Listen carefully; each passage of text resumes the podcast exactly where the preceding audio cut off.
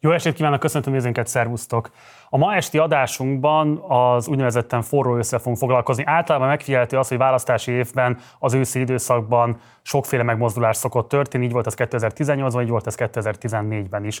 Ugyanakkor a mostani 2022-es megmozdulások némileg eltérnek a korábbiaktól, Jelesül azért, mert úgy tűnik, mintha sokkal szélesebb körben fejeznék ki az elégedetlenségüket, úgy a dolgozók, mint a velük szimpatizálók, ab tekintetben is úgy tűnik, hogy más a mintázat most, hogy sokkal másabb típusú foglalkozási körökből is érkeznek emberek, mint amit általában megszoktunk. Ugye alapvetően a tanár sztrájk, vagy tanár tüntetés, diák tüntetés dominálja a híreket, de mellettük nagyon fontos dolgozói rétegek és szakszervezeti megmozdulások is láthatóak, amelyekre sajnálatos módon kevesebb figyelem jutott eddig a médiában, ebben egyébként a partizán felelőssége is joggal vethető fel. A mai este tehát részben ezt az adóságunkat törlesztjük, illetve szeretnék fölhívni ezen keresztül a figyelmet arra, hogy bár nagyon fontos a tanárok és a diákok ügye, nagyon fontos a közoktatás ügye, de legalább ennyire fontos azon dolgozói csoportoknak a megmozdulása, akik most megpróbálkoznak a jogaik érvényesítésével. Egy kerekasztal beszélgetést szerveztünk be, és mutatom a kerekasztal tagjait.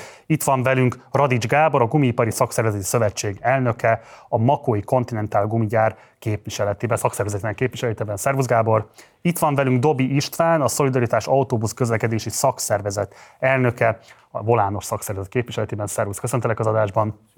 Itt van velünk Székely Tamás, aki a Vegyipari Szakszervezeti Szövetség elnöke, a Debreceni Teva Gyógyszergyári Szakszervezet képviseletében. Szervusz, Szervusz, illetve itt van velünk Király András, helyipari és városgazdasági dolgozók szakszervezete 2000 elnöke. Szervusz, és itt van velünk nem szakszervezeti vezetőként, de nagyon fontos reprezentánsként Kovács Anna, magyar tanári Budapesti Gimnáziumban, akit a PDS delegált. Köszönöm szépen, hogy elfogadtátok a meghívásomat. Köszönjük, a Köszönjük a Kezdjük veletek, Gábor, hogyha lehet. Hallani lehetett a Continental gyárban történtekről a héten nevezetesen, hogy rendőri segítséget hívtak azért, mert egy filmvetítést szerveztetek. Ez ilyen hőskorszakát idézi a munkás mozgalomnak. Miért kell karhatalmi erőkkel kivonulni azért, mert művelődni kívánnak a szakszervezeti tagok? Érdekes kérdés. Először arra szeretnék reagálni, hogy a rendőrség nemrég kiadott egy közleményt ezzel kapcsolatosan, hogy nem érkezett hozzájuk bejelentés, és hogy nem volt az ügyben akció, semmiféle intézkedés a részükről. Valószínűleg akkor én láttam déli bábot, és csak egy rendőrautónak tűnő tárgyal találkoztunk ott a vetítés helyszínén a vetítés végekor. Ha az így történt, akkor elnézést kérek érte de nyilvánvalóan a viccet félretéve én azt gondolom, hogy a munkáltató egy kicsit túlreagálja ezeket a dolgokat, amik makon történnek. Pontosan mi történt, akkor ezt mondd el. Ne, tulajdonképpen semmi más, csak annyi, hogy van egy, egy film, amit annak idején a 2009-es Claroai gyárbezárással kapcsolatosan készítettek francia mm,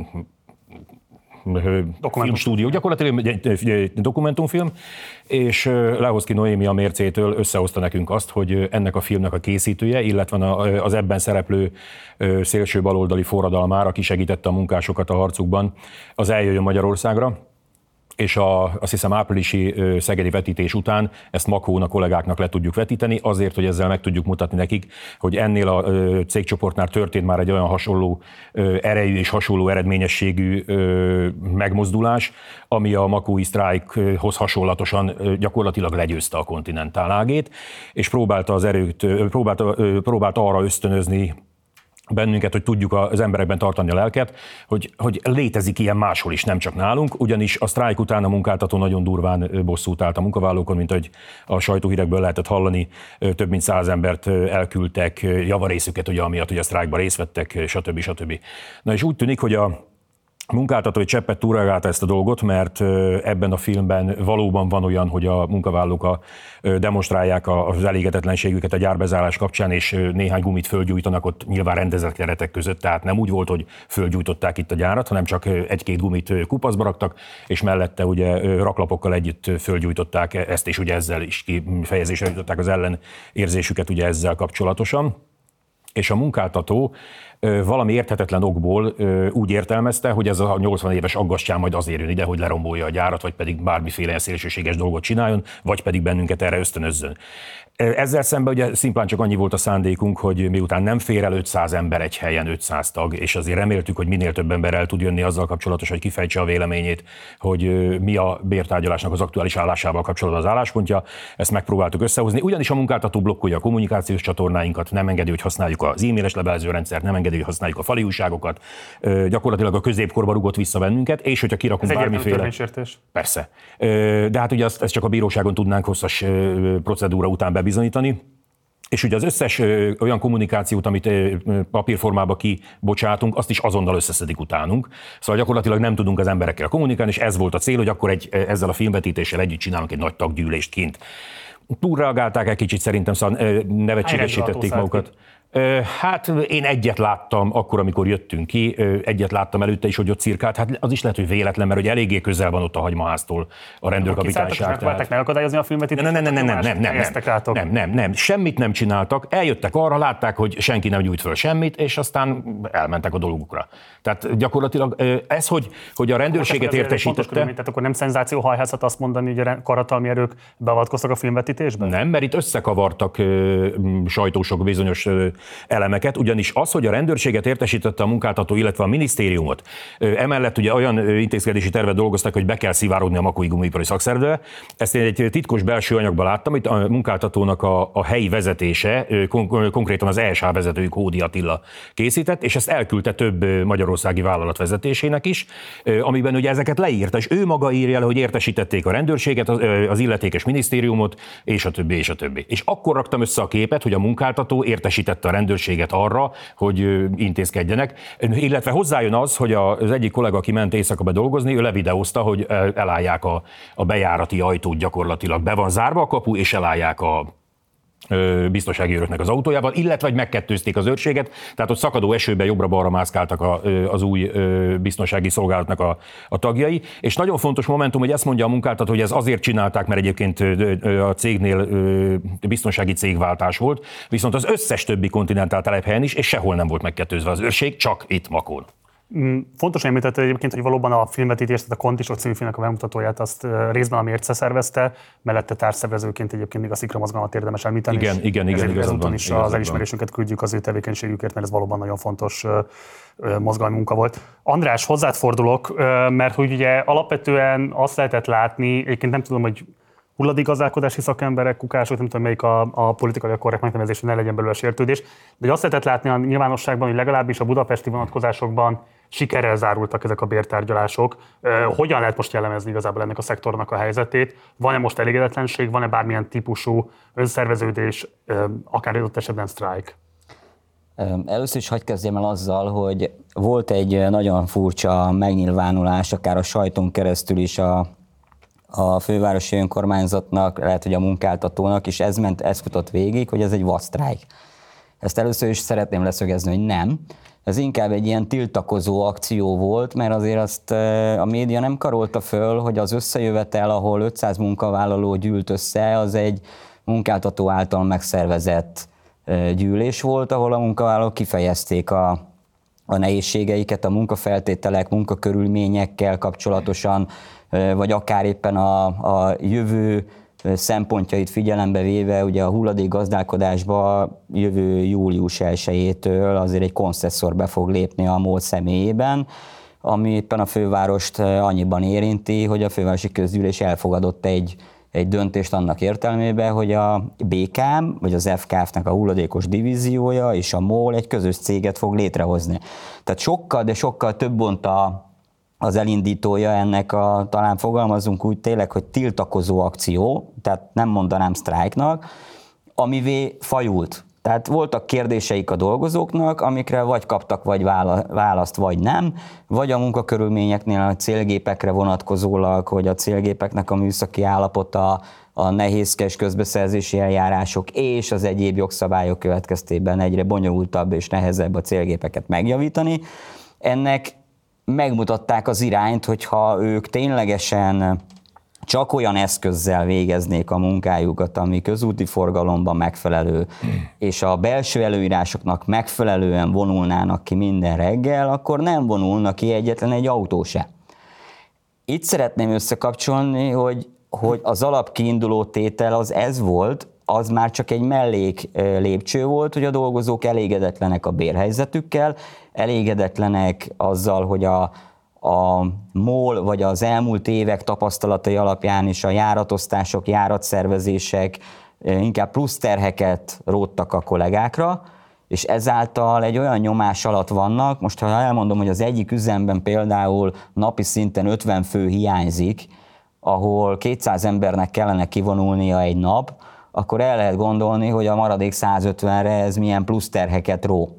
Ugye ez azért is fontos, amit mondasz, mert mi beszéltünk olyan szakszervezeti szakember, aki kifejezetten azt mondta, hogy itt most a sztrájk, nem sztrájk kérdése félreviszi az egész konfliktus kezelését, mert hogy valóban pusztán csak arra hivatkozva, hogy az infrastruktúrális feltételek nem adottak, bármikor meg lehetne tagadni a munkavégzést, hiszen egyszerűen életveszélyes vagy adott esetben elégtelen eszközállományjal kellene elvégezni a munkát, tehát emiatt a munkáltatókra abszolút rá lehetne helyezni a nyomást és a felelősséget. Ez így van. Mondjuk annyit még én hozzátennék, hogy ha mindenféleképpen valamilyen sztrájk kifejezést keresnénk erre a megmozdulásra, akkor inkább úgy tudnám megfogalmazni, aminek Magyarországon nincs jogi megfelelője, de hát ilyen túlbuzgásos vagy precíziós sztrájknak lehetne nevezni, hogy konkrétan végig ellenőrizték azokat a checklistákat. És még egyetlen egy gondolat, az, ami mondjuk a sajtóban átjött, és kiemelték ugye a bérhelyzetre, nem csak a bérhelyzetről szólt a probléma, és nem csak a bérhelyzetet karolta föl, sőt, maga a megállapodás, amit egy időszakra kötöttek, mert ugye a, a főpolgármester úr is megtisztelte a munkavállalókat, a munkáltató többször tiszteletét tette a munkavállalók előtt, hogy tárgyalni kíván ő, és ő kért tárgyaló delegációt is, ezt azért hozzá szeretném tenni. Tehát nem a munkavállalók választottak első körben, hanem maga a munkaadó kérte, hogy nem 500 emberrel szeretne tárgyalni, hanem, hanem kér résztvevőket. Tehát minden, ami a sztrájkra jellemző, pont az ellentétje történt, ezért nem is ért, tudjuk értelmezni a vacrák kifejezést. És akkor csak annyit ezzel kapcsolatban, hogy a munkakörülmények is fontos kérdések voltak, és van egy nagyon fontos tényező, ami, ami nem ment át a médián. A kollégáknak olyan ösztönző rendszerük van, amihez elengedhetetlen egy üzemképes és egy pontos célgép.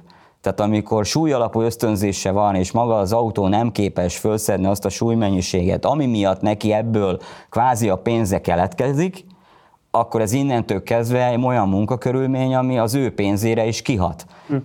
Ezért volt nehézkes az, hogy a média ezt emelte ki elsősorban. Hozzáteszem a, a kiadott sajtóközleményben is ez érdekelte csak a médiát, tehát ezért csak ezek a pontok szerepeltek a sajtóközleményben, az összes többi nem. István, hadd kérdezek tőled, um, megengeded, hogy idehozom az elégedetlenségedet, és esetleg beszéljünk erről? Persze. Ugye itt a beszélgetésünk volt a adás előtt, és te arról beszéltél, hogy alapvetően itt azért súlyos problémák vannak a, a munkavállalók dolgozói öntudatával is, nevezetesen azzal, hogy átlátják, hogy pontosan miért is szerveződik egy-egy megmozdulás, és hogy mi a követelése igazából egy-egy ilyen megmozdulásnak. Mik a legelkeserítőbb tapasztalatok, és hogyan lehetne szerinted ezeket hatásosan kezelni? Tehát a legfontosabb probléma az, hogy egy volán társaságnál mondjuk van 18 szakszervezet, 18 szakszervezetből egy sztrájkot hirdet, és akkor csatlakozik hozzá még kettő vagy három, és még 12 vagy 13 pedig ellene dolgozik, és mindent elkövet, hogy, hogy a sztrájk ne legyen eredményes, ne legyen látványos, ne legyen sikeres. És a legnagyobb szervezet, aki majdnem 6000 fővel rendelkezik, az meg kimondottan ellene agitál és, és szervezi a sztrájktörőket. Tehát amikor egy államtitkárnak a szájába azt adják, hogy 18 ezer emberből csak 377 sztrájkolt, úgyhogy a munkáltató a, a utas kiszolgálást biztosító forgalmi szolgálatnak utas tájékoztatás, vagy éppen a elővételi pénztárosoknak meg is tiltotta a sztrájkot, holott tudjuk, hogy a törvény a tűzoltók, börtönőrök, honvédség, mentős, tehát elő van írva, hogy kik nem sztrájkolhatnak. Ez egy volánvállalatnál azt mondani három-négy munkakörre, hogy százszázalékosan kell dolgozni, és ez az elégséges szolgáltatás, ezért az abszurd. Vagy amikor azt mondja, hogy a szellemi dolgozók, tehát az irodisták, adminisztrátorok, illetve a műhelyben dolgozók, karbantartók csak úgy sztrájkolhatnak, hogy ne veszélyeztessék az elégséges szolgáltatás mértékét, és megkérdezzük, jó, akkor állapodj meg abba, hogy mi ez a mérték, azt mondják, nem, ő, ezt, ezt kell betartani. Tehát, na most ha ezt leveszünk a 18 ezer emberből, akkor 10.500 autóbuszvezető sztrájkolt, mert épp azért, hogy elkerüljük a jogvitát, és tudjunk sztrájkolni, ne az legyen, hogy még a bíróság fogja eldönteni az elégséges szolgáltatást, ugyanis ez törvény szabályozza az autóbusz közlekedésbe, belementünk, hogy jó, akkor rendben van, csak az autóbuszvezetők sztrájkolnak. A 10.500 autóbuszvezetőből dolgozott mondjuk 4000-5000, ebből pedig sztrájkolhatott volna a 2000-ből, mert ugye kétharmadának közlekedni kell, és csak egy harmada maradhat ki. A 66%-os járatsűrűség mellett ezt biztosítani kell. A megmaradt 2600 járatból pedig kimaradt 500 járat. És ezt mind úgy értékel, hogy ezt az 500 járat, ami kimaradt, ez 377 ember produkálta, a többi autóbuszvezető meg volt, aki jelentkezett, hogy én nem sztrájkolok, én belépek helyettük. Hm. Tehát amikor a saját munkatársunk, a saját dolgozónk, aki a vállalatnál épp mi egy bérharcot folytatunk, illetve a munkakörülmények javítását, mert nem csak a bérről szól, itt azért óriási leterhelések vannak, óriási a munkaerőhiány, 220 órákat dolgoznak a munkavállalók, és vannak jelen a munkahelyen, és a rendelkezési idő nézem, akkor például 15-16-17 órás jelenlétből elszámolnak 12-t munkaidőnek, a többit nem ismerik el, borzasztóan leterheltek az emberek, és ezek az emberek nem ébrednek az öntudatukra, hogy értük szól a harang, Hát ért, tehát ilyen a világban nincs, ha megnézzük egy nyugat-európai fejlett országot, hogy a saját munkás és jelentős számú kollégája töri le a sztrájkot. Tamás, hozzád fordulok most. Általánosában te mit gondolsz a különböző dolgozói megmozdulások, akár vadsztrájk, sztrájk, figyelmeztető sztrájk, és így tovább, média reprezentációjáról. Tehát, hogyha most esetleg figyelik média munkatársak, vagy akár a partizános dolgozók az adást, mit ajánl a figyelmünkbe? Mi az, amiben szerinted itt az elmúlt hetekben mulasztás történt? Mi az, amire jobban kéne figyelni a hétköznapokban?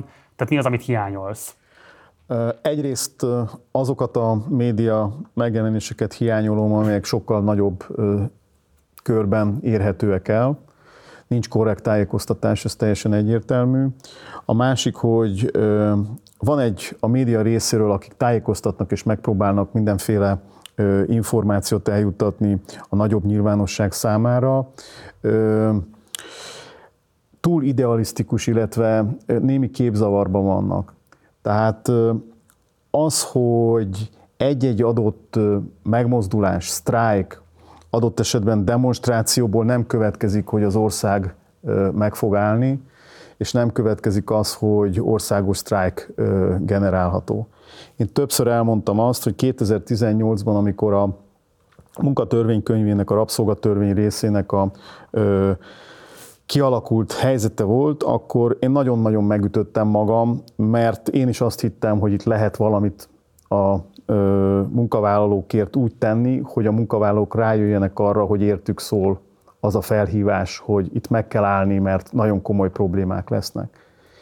És ugyanazzal szembesültem én személy szerint, mint több kollega, hogy egyszerűen nagyon-nagyon nem értik az emberek azt, hogy ha van szakszervezet, a szakszervezet azért emeli föl a hangját, mert értük van az a harang, amit meghúznak, és a szakszervezet az a munkavállalók. Most nem ö, számokérni akarlak, de hogyha a dolgozók nem értik ezt az összefüggésrendszert, abban nyilvánvalóan van felelősség a szakszervezeteknek is. És a médiának egyaránt, így van. A, a médiának nyilvánvalóan, de mi a felelőssége szerinted a szakszervezeteknek? Tehát mi az, amit ti máshogy csinálhatnátok? Nyilvánvalóan minél többet kell oktatni, mert az emberek úgy tűnik, hogy nagyon kevés ö, ö, információval rendelkeznek, hogy egyáltalán milyen jogaik vannak, és az, hogy egy-egy esemény, egy-egy adott esetben új törvény milyen kihívást jelent, az például jól mutatható a szolgál, azoknál a szolgáltató szervezeteknél, amelyeknél megszüntették a sztrájk, érdemi sztrájk lehetőségét. Ott nagyon komolyan föl kellett volna emelni a hangunkat közösen, ez nem történt meg. De ugyanez vonatkozik mondjuk a pedagógusok esetében is, hogy egyik napról a másikra megszüntették kvázi a sztrájk jogukat, és nagyon kevesen emelték föl szakszervezetek közül a hangjukat, és ez nagyon nagy felelősség valamennyi szakszervezet számára, és ebben egyébként az is látszik, hogy azokban a témákban, amelyek valóban zsebre és bőre mennek, az emberek, a munkavállalók nagy része nem érzi azt a lehetőséget, hogy igenis, ha a szakszervezet mögé állnak, akkor tudnak eredményt elérni. A Makói eset például ez egy jó eset, jó példa volt. De mondhatnám egyébként számos más területen is, hogy ha van egyetértés és van összefogás, akkor lehet eredményt elérni. Oké, okay, Anna, hadd forduljak hozzád, mert részben egyébként a tanárok valószínűleg egy jó példa, és nagyon sok kérdést vett föl szerintem azt, hogy miért voltak most képesek arra, hogy megszervezzék magukat egy ilyen tiltakozási hullámot elindítva, vagy betetőzve, kérdés. De hogy ugye te a PDS-nek vagy a tagja, és azért azt lehet látni, hogy például ez a megmozdulás, ez nem a szakszervezetek által lett szervezve. Um, mi az, ami szerinted hiányzott a szakszervezetek részéről, hogy ebben tematizáló erővel lépjenek föl, hogy ennek az egésznek az évére tudjanak állni, és mi az, amit jobb is, hogy nem ők csináltak meg, mert adott esetben a hatékonyságát ennek az egész megmozdulás együttesnek rontották volna? Hát ez egy jó kérdés. Először is én annyit azért szeretnék, hogy én egy ilyen nagyon hétköznapi PDS tagok, tag vagyok, tanár, aki fizeti a szakszervezeti díjat, és aztán a saját iskolámban szerveztem csak sztrájkot szerintem azért tan- vagy dolgozói részről szerintem nagyon nehéz a sztrájkba belépni, mert az ember azt érzi, hogy ő most akkor megbontja a rendet.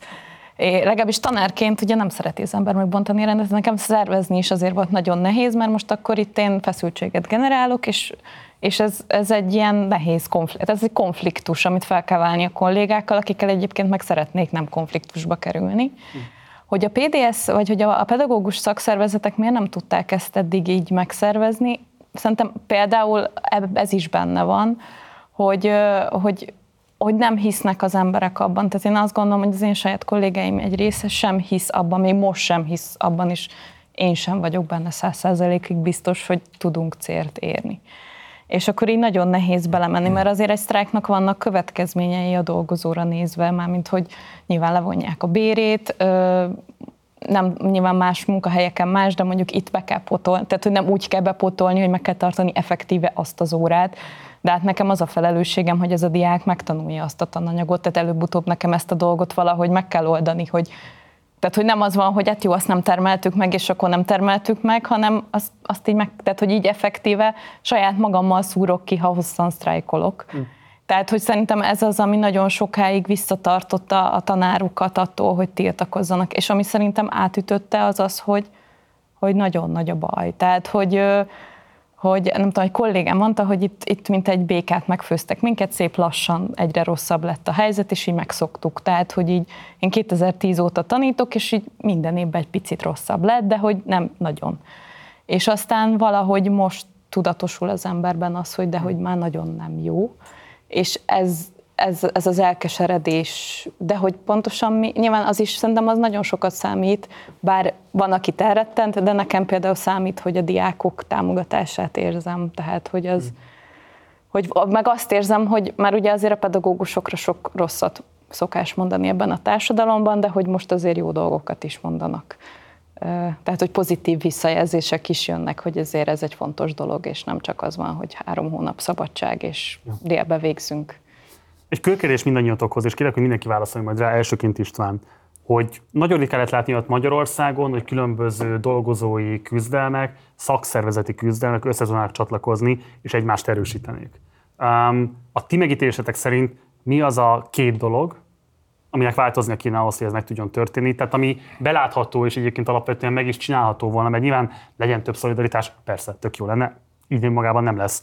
Mik azok a praktikus előfeltételei annak, hogy egy szélesebb szolidaritási koalíció kialakuljon a különböző küzdelmek között?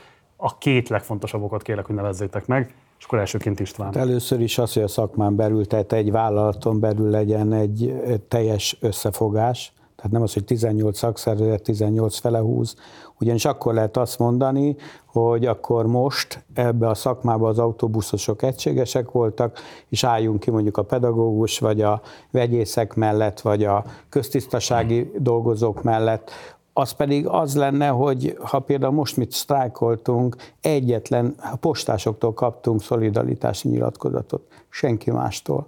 Tehát velünk senki nem volt szolidáris. A szolidaritási nyilatkozatokat, ha közzé tesszük, felrakjuk Facebookra, honlapra, abból látja a mi dolgozónk is, hogy a postás szolidáris volt, a pedagógus igen, a vegyészek igen, a mozdonyvezetők igen, és akkor erősítik bennük. De azt látjuk, hogy csak a postások nyilatkoztak, aki egy konfederációban vagyunk, a többi szakszervezet nem érezte annak jelentőségét, hogy azt mondja, hogy egyetértek a autóbuszosok közle, követelésével. Tehát, a, tehát mi is hibásak vagyunk abban, hogy nem tudunk összefogni. Tehát egy vállalaton belül, egy ágazat, alágazaton belül nem tudjuk megcsinálni az egységet, illetve a, társ, a munkavállalók egységét se tudjuk így megvalósítani.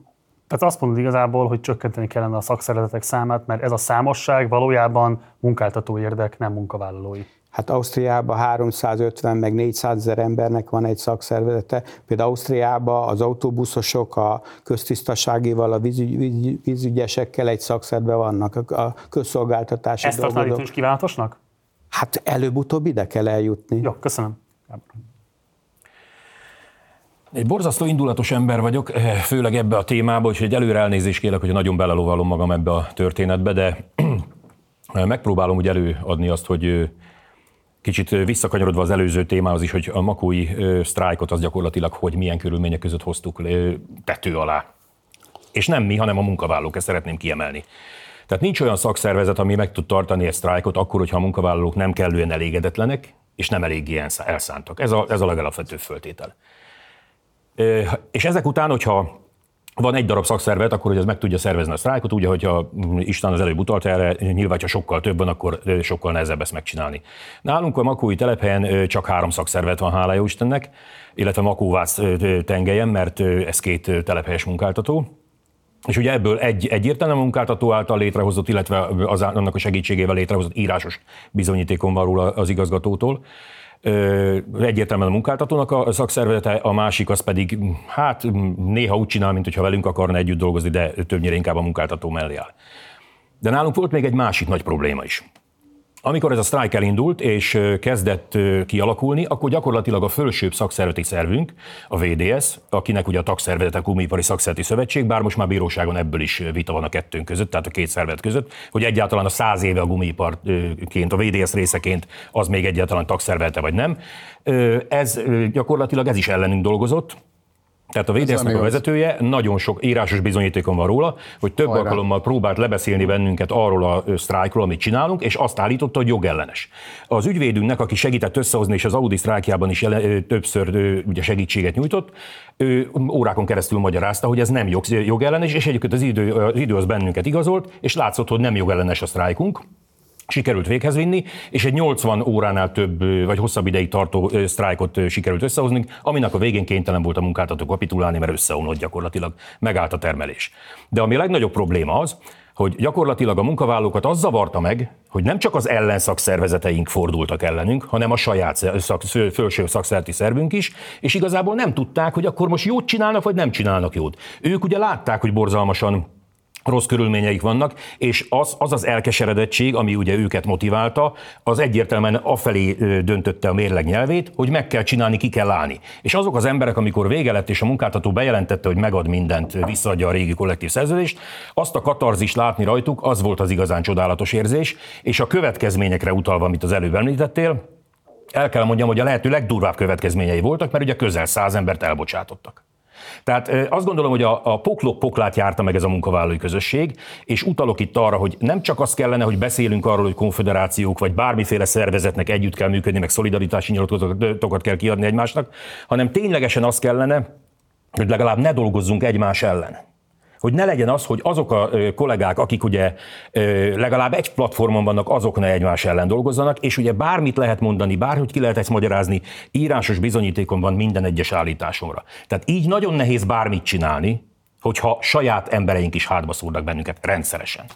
Oké, okay, meg akarom adni Tamásnak a lehetőséget, hogy reagálj az elhangzottakra. Annyit szeretnék kérni, hogy viszont ne nagyon Nem, ezzel én is azt gondolom, hogy ez, vitát, ez, mert nyilván ez létező abszolút, két abszolút. reprezentatív szervezet közötti vita. Én ezt szeretném egyébként, hogyha akarjátok, kitárgyalhatjuk, csak nem feltétlenül ennek a műsornak a keretében. Teljes mértékben. Egyértelmű. Kérlek, hogy reagálj rá, és utána pedig az eredeti kérdésemre is mindenképpen meg a választ. Nyilván, nyilvánvaló, hogy, hogy ennek a nagy része teljesen valótlan azért azt figyelembe kell venni, hogy azok a paraméterek, amelyekkel egy, konf- egy, egy, egy ágazati szövetség rendelkezik, a sokkal több, mint egy adott esetben a falban elképzelt dolgok.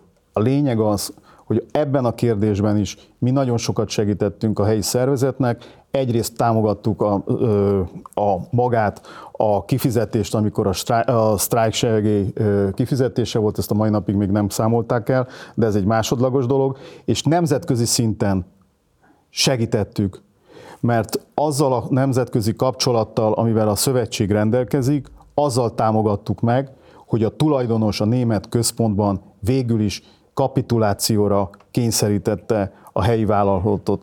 Úgyhogy ez, ez, ez mindenféleképpen fontos. De zárjuk le ezt a témát, én azt gondolom, mert tényleg elviszi. Visszatérve a két pontra, az, hogy, hogy a munkavállalók a társadalomban egy teljesen más szemléletváltásra van szerintem szükség. Ez az egyik legfontosabb.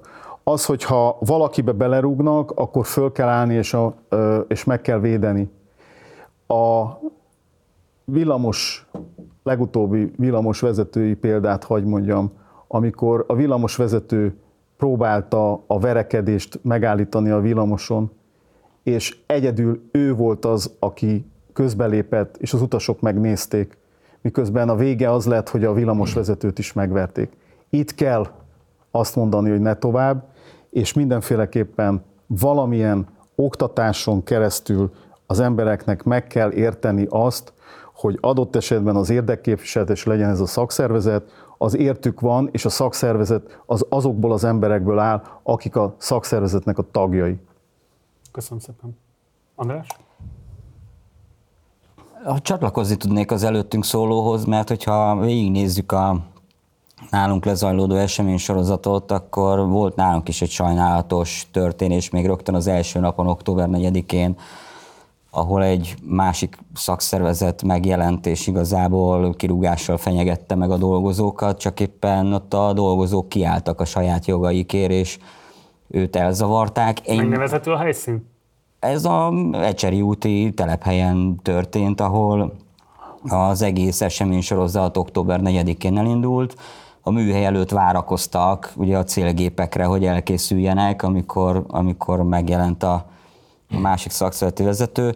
Én meg személy szerint csak köszönni tudok nekik bármit is, mert ezt nem szakszervezet kezdeményezésére, hanem munkavállalói kezdeményezésre rögtön jelezték számomra, hogy ők szeretnének attól függetlenül velem konzultálni, szeretnék, hogyha koordinátorként vagy összekötőként részt vennék a, a tárgyalásokon, és a delegációval együtt mennék a munkáltatóval egyeztetni. Tehát mi felismervén azt, hogy a dolgozóknak van egy helyzete, vagy van egy problémaköre, ezért rögtön segítségül fordultunk, mint, mint szakszervezet. És akkor a kérdése még azért én kettővel válaszolnék. Az egyik, a szolidaritás igen, nagyon fontos, de ma Magyarországon van egy gyönyörű sztrájk törvényünk, ami ugye az elégséges szolgáltatás, főleg a közszolgáltatás területén az elégséges szolgáltatásokkal nagyon, de nagyon békjót ad. A jogalkotó ezt nagyon-nagyon jól megteremtette, hogy szinte még ezt sem lehet, vagy ezt se lehessen megvalósítani.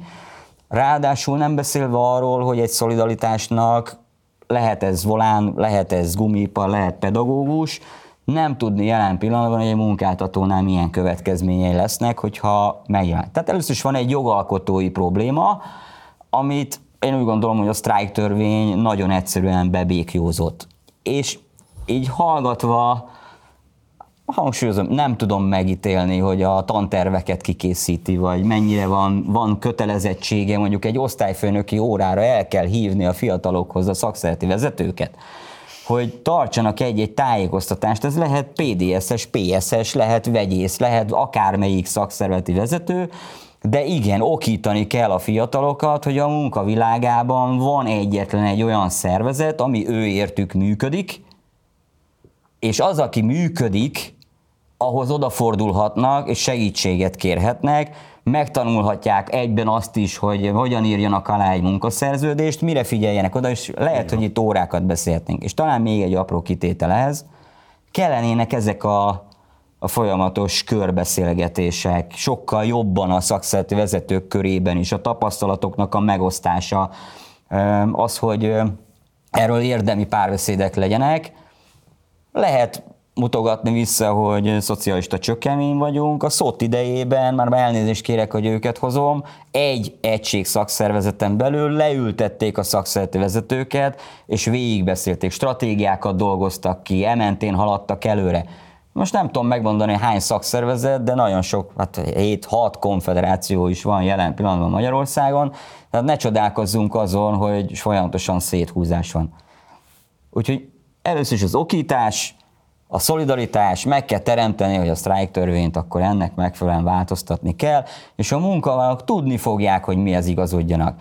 És az alaptörvény nem rendezi teljesen, de attól függetlenül az, hogy a munkavállalók joga van sztrájkolni, ez egy alapjog.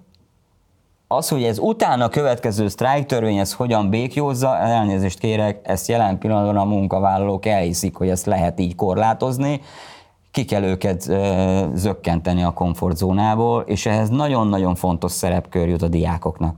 Mert ők most tudják megtanulni, hogy ez az egész mivel jár, és hogy hova kell eljutniuk. Köszönöm. Igazából így tudnám összefoglalni. Hát ez már nem tudom, mit lehet hozzátenni.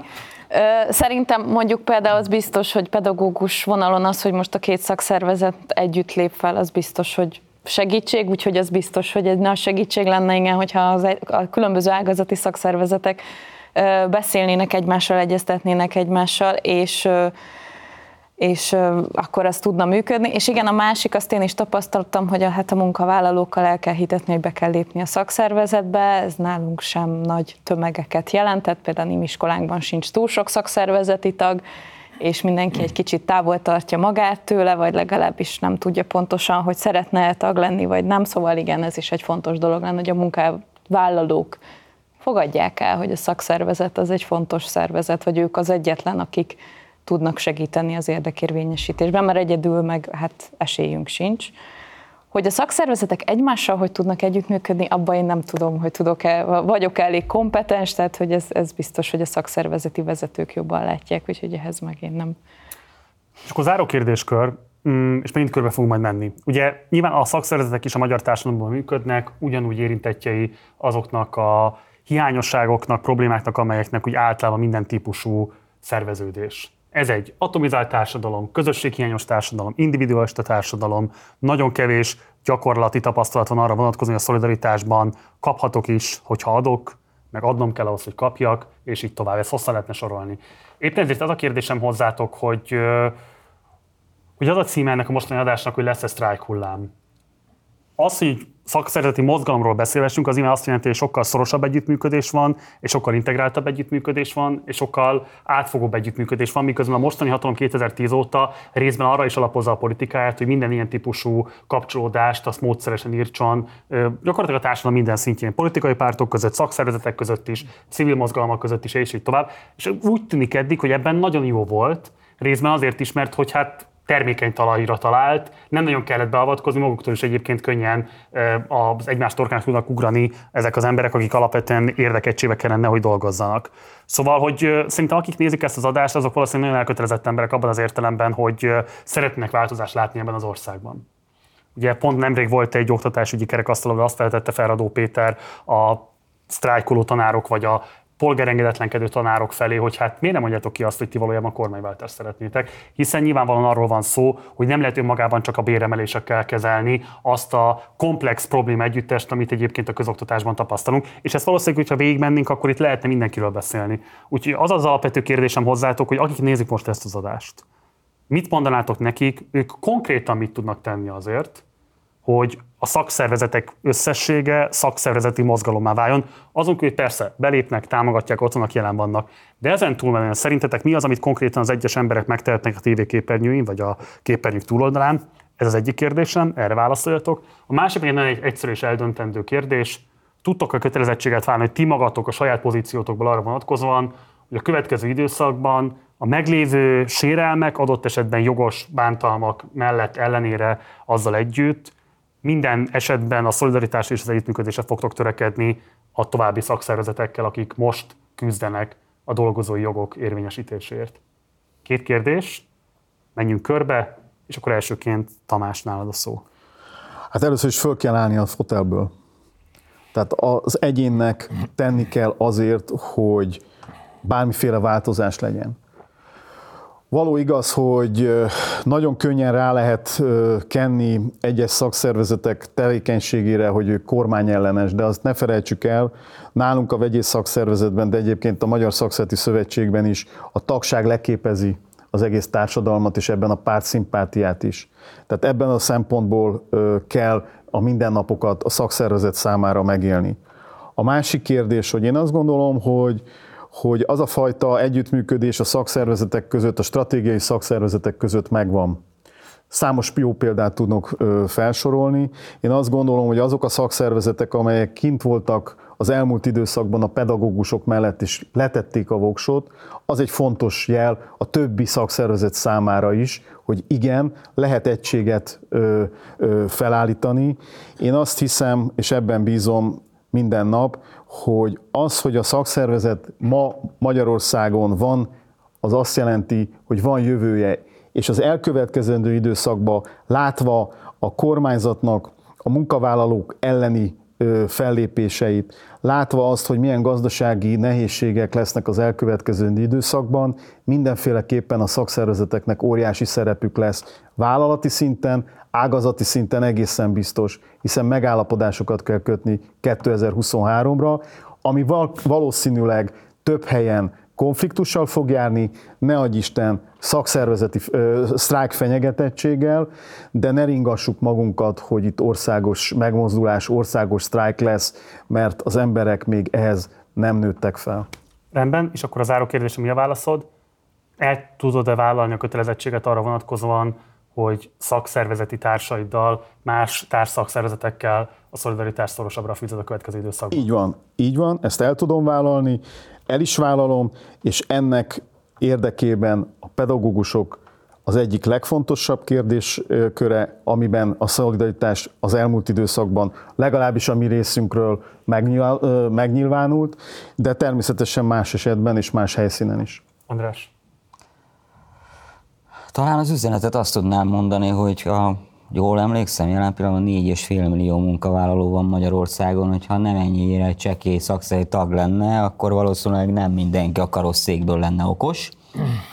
Tehát ha elérnénk mondjuk a két milliót, akkor valószínűleg a kormányzati oldal, vagy ne talán a munkáltatók is teljesen másképp állnának ezekhez a kérdésekhez. Van még talán egy nagyon fontos üzenet, az, hogy a szakszervezet az alulról építkezik, tehát a munkavállalói akarat, vagy a munkavállalóknak a törekvése az, amit egy szakszervezet igazából fel tud karolni, és a irányt meg tudja célozni, hogy merre van az előre.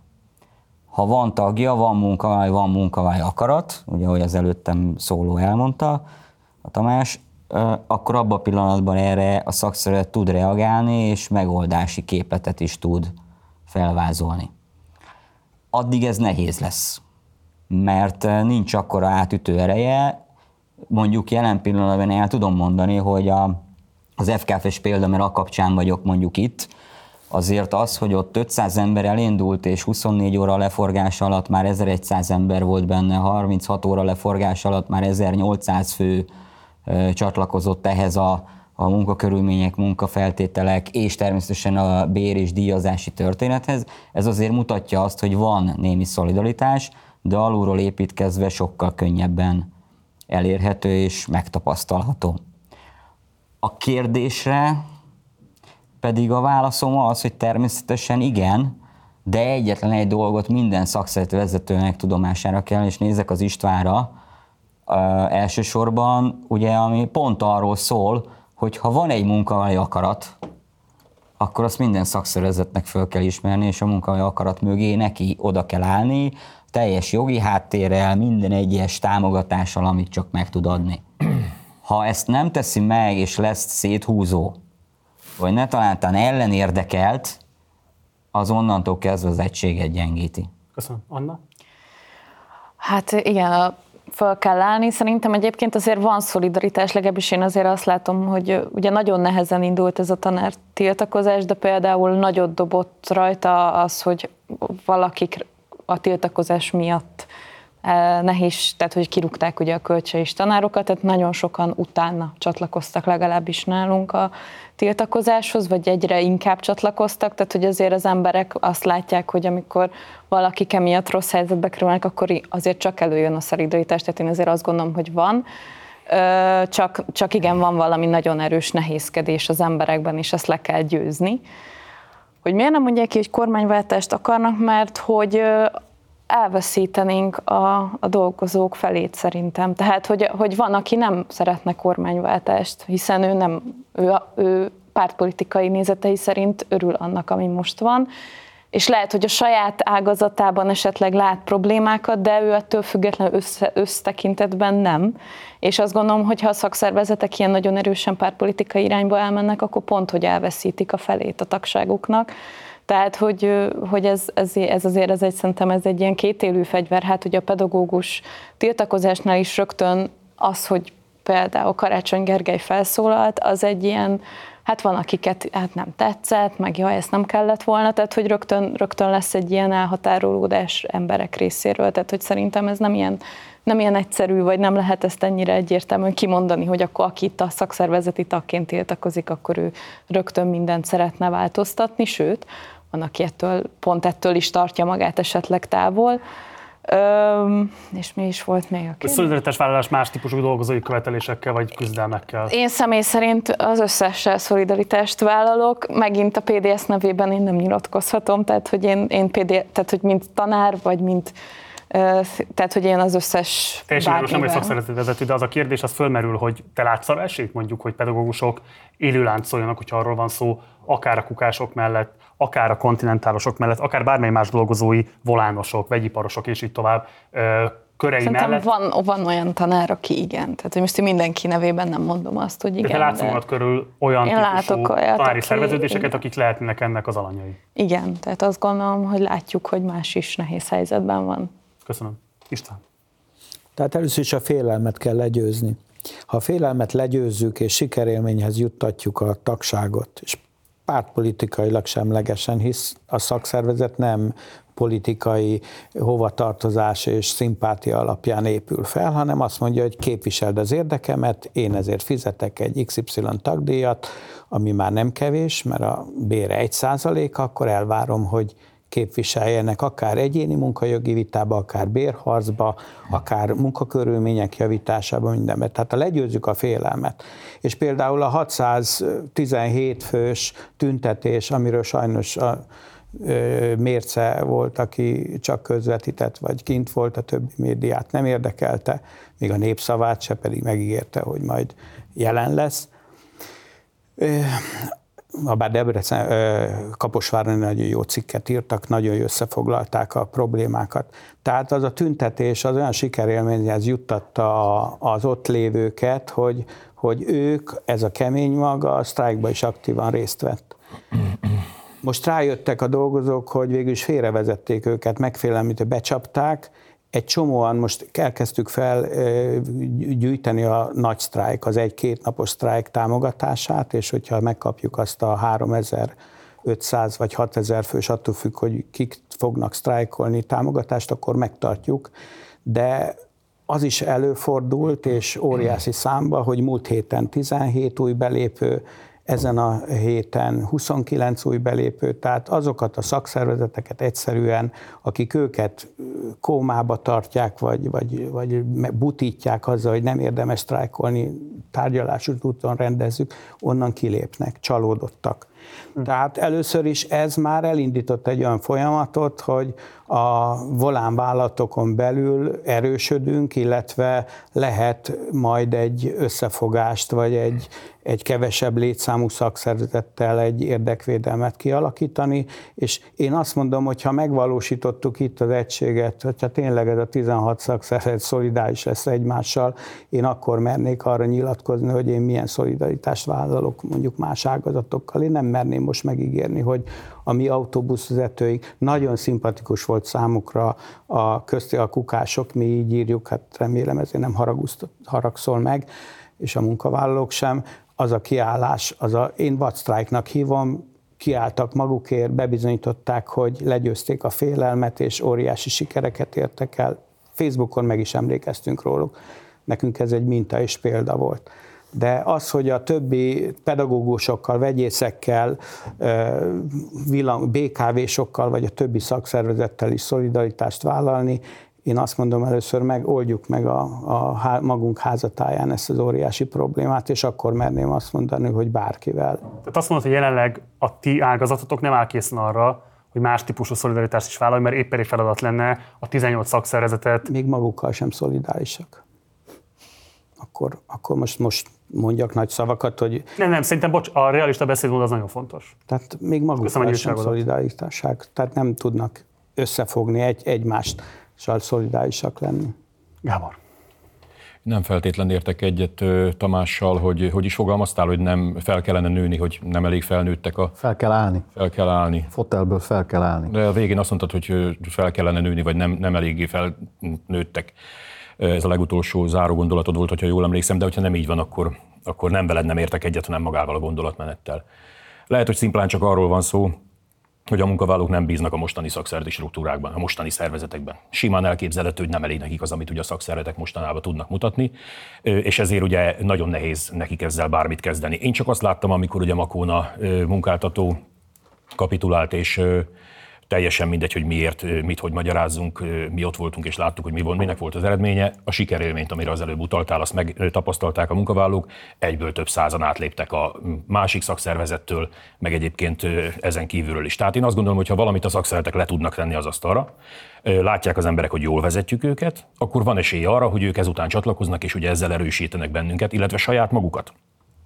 Az, hogy egyébként a szolidaritásra mit mondanák, illetve mit mondanék, és az összes a többi szervezettel való együttműködésre, bárkivel együttműködünk, én azt gondolom nyilván mondhatom a többi tagszervetünk nevében is, még azokkal is szeretnénk együttműködni, akik bezárják előttünk az ajtót, és azt mondják, hogy nem is vagyunk a tagjaik száz év után. Mi bárkivel tudnánk együttműködni, aki, ne, aki nem zár ki bennünket. Szóval mindenféleképpen ez volna a jövő, hogy azt az ideális állapotot soha nem fogjuk elérni, Angliában van, hogy egy szakszervezeti konfederáció van, de már hogyha legalább a közszféra és a versenyszféra egy-egy lenne, akkor nyilván sokkal előrébb tudnánk jutni. Mindenféleképpen egyetértek veled, ez volna a jövő. Hát nagyon köszönöm mindannyiatokat, hogy eljöttetek hozzánk ma este, és hogy vállaltátok, hogy rendelkezésünkre álltok, és ezt a beszélgetést meg tudtuk valósítani. Szerintem nagyon sok ilyen beszélgetésre lenne szükség. Sokkal-sokat többet kellene beszélnünk Magyarország eh, legnagyobb kisebbségéről, a munkavállalókról, akik valóban 4 millióan vannak, és ehhez képest hol látjuk őket a hírekben, hol látjuk őket a nyilvánosságban. Ha megengedhetek egy záró gondolatot, abszolút nem a ti nevetekben, hanem kifejezetten a saját és a Partizán nevében, mert hogy fölmerült a komment szekcióban is ez a kérdés, és szívesen reagálok rá. Tehát ugye adásunk egy időben zajlik egy tüntetés az MTVA előtt, amelyet Hatházi Ákos szervezett, és amelyről többek között a Telex is közvetít, ők úgy írják, hogy több százan vannak jelen, ez sajtónyelvben a empatikus megfogalmazása annak, hogy ezren sem. Emellett pedig azt lehet látni, hogy bár a, hogy az MTVA, ha jól olvasom, beolvasta a követeléseit a tanároknak és a diákoknak, tehát ezt a kilenc pontot, ami az egyik követelés volt.